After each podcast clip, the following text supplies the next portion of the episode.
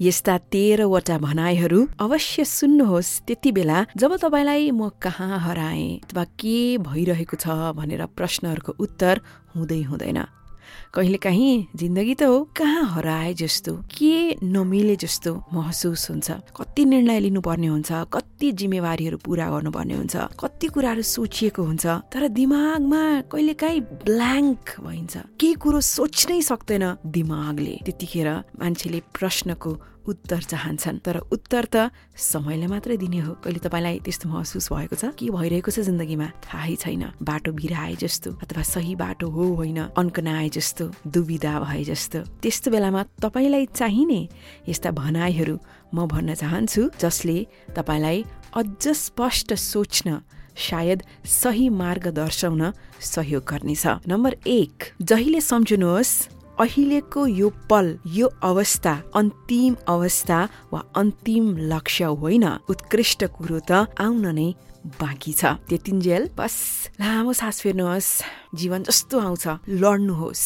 अनि एक दिन यस्तो आउँछ तपाईँले सोचेभन्दा पनि उत्कृष्ट पल पक्का पक्का आउँछ। नम्बर दुई कहिले काहीँ जीवनमा अकल्पनीय विशेष गरेर नकारात्मक कुराहरू घटित हुन्छन् र ती कुराले त्यसपछि डाइरेक्ट हामीलाई यस्तो पथमा लगिदिन्छन् जसले हामीलाई उत्कृष्ट कुरा घटित गराउँछ। त्यस्तो अहिले भएको छ तपाईँलाई? जो सुनिरहनु भएको छ त्यस्तो अनुभव गर्नु भएको छ भने लेख्नुहोला के भएको थियो भनेर। अरूलाई पनि पढेर अझ विश्वास बढ्न सक्छ। भविष्यमा के लेखिएको छ हामीलाई थाहै हुँदैन नि। जब जीवनमा अप्ठ्यारो परिरहेको हुन्छ हामी सोच्दै सोच्दैनौँ भविष्यमा यसले आफूलाई कति राम्रो गर्न सक्छ भनेर ठुलो आँधी तुफान पछि कसरी आकाश सफा हुन्छ अर्कै खालको चमक छाउँछ वातावरणमा। सो कहिले काहीँ आफ्नो जीवनमा पनि त्यस्तै हुन सक्छ। नम्बर तिन यदि तपाईँलाई आफू अहिले जहाँ हुनुहुन्छ त्यो मन परेको छैन भने मुभ त्यहाँबाट हटिदिनुहोस् हिँडिदिनुहोस्। तपाईँ रुख त होइन नि। रुखलाई पो जरा हालिसकेको हुन्छ काट्नै पर्ने हुन्छ। मान्छे हो नि त तपाईँ। तपाईँको जिन्दगी हो नि त। चाहे अनुरूप कन्ट्रोल गर्न सक्नुहुन्छ नि त। मनले जे भन्छ त्यो सुन्नुहोस् र अर्को अध्याय सुरु गर्नुहोस्। नम्बर चार तपाईँ आफ्नो जीवनको अर्को अध्याय सुरु गर्न सक्नुहुन्न। यदि तपाईँ पुराना अध्यायहरू नै पढिरहनुहुन्छ भनेदेखि जे भयो सकि त गयो अब नयाँ सुरुवात गर्न पुराना कुराहरूलाई बन्द गर्न पर्यो। नम्बर पाँच यदि त्यो ढोका खुल्दैन भने त्यो ढोका तपाईँको ढोका नै नहुन सक्छ। कहिलेकाहीँ तपाईँ ढकढकाएको ढकढकै हुनुहुन्छ ढोकै खोल्दैन। अनि किन त्यस्तो भयो भनेर एकदम गुमनाम जस्तो दुविधा जस्तो। साइड लाग्नुहोस् नयाँ बाटो पत्ता लगाउनुहोस् समय लिनुहोस् नहतारिनुहोस् तर बाटो परिवर्तन गर्ने अर्को ढोका ढकढक्याउने बेला आइसक्यो। नम्बर छ। कहिले काहीँ तपाईँ त्यो ठाउँबाट बाहिर निस्कनुहोस्। ताजा हावाको साथमा संसारलाई हेर्ने प्रयत्न गर्नुहोस् र आफूलाई सम्झाउनुहोस् तपाईँ को हो र तपाईँ कहाँ जान चाहनुहुन्छ। ताजा हावामा बसेर सास लिँदाखेरि दिमागले अर्कै काम गर्छ। त्यतिखेर तपाईँले आफूलाई सम्झाउनु पर्ने हुन्छ। म को हुँ? म के चाहन्छु? म कहाँ जान चाहन्छु? कहिलेकाहीँ त्यत्तिकै ताजा हावामा बाहिर हिँड्नु भयो भने पनि तपाईँले धेरै प्रश्नको उत्तर पाउन सक्नुहुन्छ। नम्बर सात कहिलेकाहीँ तपाईँले सानो बच्चासँग दुई वर्ष तिन वर्ष चार वर्षको बच्चासँग कुराकानी गर्नुपर्ने हुन्छ।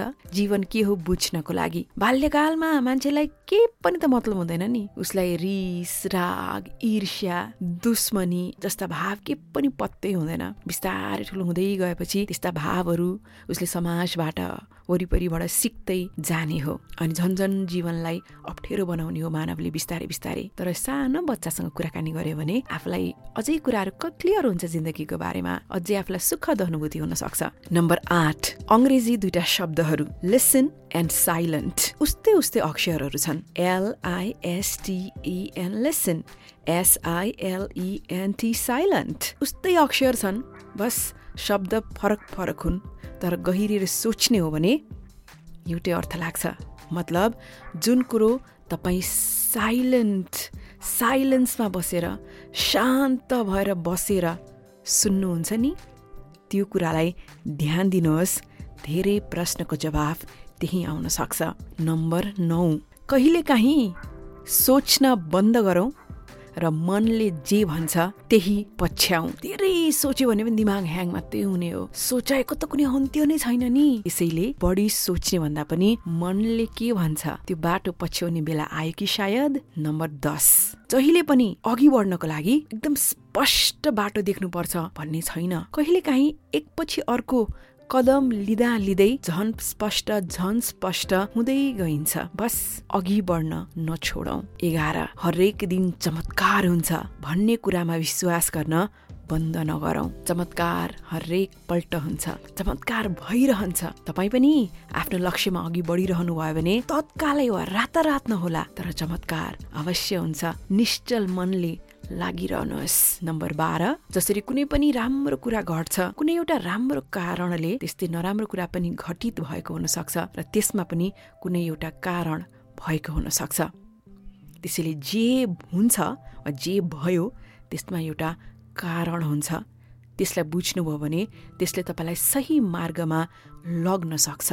र अन्त्यमा नम्बर तेह्र तपाईँ आफ्नो जीवनको अर्को अध्याय तबसम्म सुरु गर्न सक्नुहुन्न। जबसम्म तपाईँले आफ्ना पुराना अध्यायहरूलाई बन्द गरेर गुड बाई भन्नुहुन्न। जीवन परिवर्तन गर्न चाहनुहुन्छ नयाँ बनाउन चाहनुहुन्छ भने पुरानालाई नमस्कार वा बाई बाई र त्यसपछि अघि बढ्न पर्यो। त्यसैले जब पनि तपाईँलाई जीवनमा कहीँ हराए जस्तो गुमाए जस्तो अन्कनाए जस्तो महसुस हुन्छ तब यी भनाइहरू सुन्न फेरि आउनुहोला। राम्रोसँग सोच्नुहोला अनि हेर्नुहोस् जिन्दगी आफै कसरी परिवर्तन हुन्छ। सुनिदिनु भएकोमा धन्यवाद।